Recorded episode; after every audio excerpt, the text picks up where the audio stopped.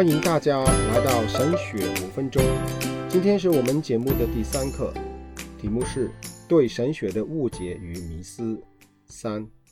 我们今天会回应第2个抗拒神学的说法。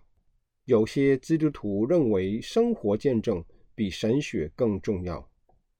曾经有人说，随时传福音，必要时用话语。这句话的重点是基督徒该有一个好的生活见证，活出福音的内容，叫别人看得出你是一个基督徒，是一个基督的跟随者。这样的见证就能赢取不信者的心。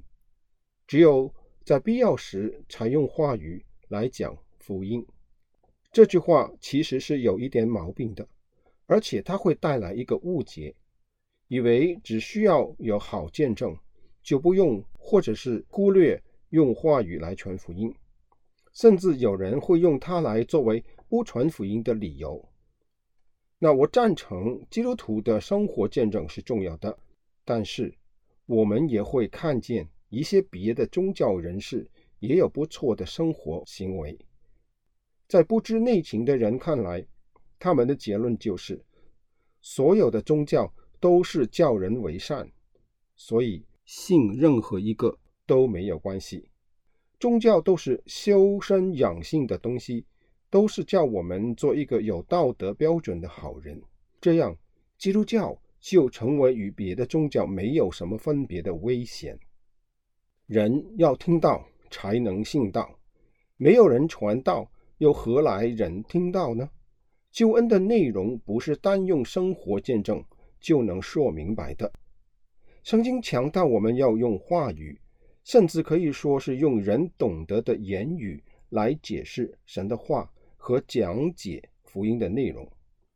保罗给哥林多教会的教导是，当先知的就是那些站起来宣扬、教导和解释神话语的人，当用人懂得的言语来讲论，好叫那些不信的人听到后就能被劝醒，被审明，心里的隐情显露出来，就必将脸伏地敬拜神，说神真是在你们中间了。哥林多前书14章23到25节。耶稣颁发的大使命说，去使万民做我的门徒，凡我所吩咐你们的都教训他们遵守。若不用话语，何来教导呢？彼得在五旬节那天的讲道，有5000人听见他的话，心中扎心，就归信了基督。亚波罗在哥林多传福音的时候，但传的不完备，保罗来了之后发现这一件事，于是他向哥林多人再讲论耶稣的福音，然后给他们施行洗礼。当我们向人传福音的时候，要讲得完备，没有错误，没有遗漏，否则我们耽误了人归信基督，这可不是一件小事哦。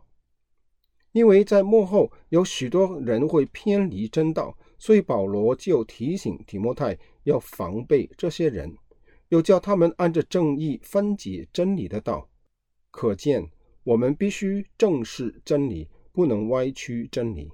学习神学就是从正统方法来学习圣经真理，是一种按着正义分解圣经的必须途径。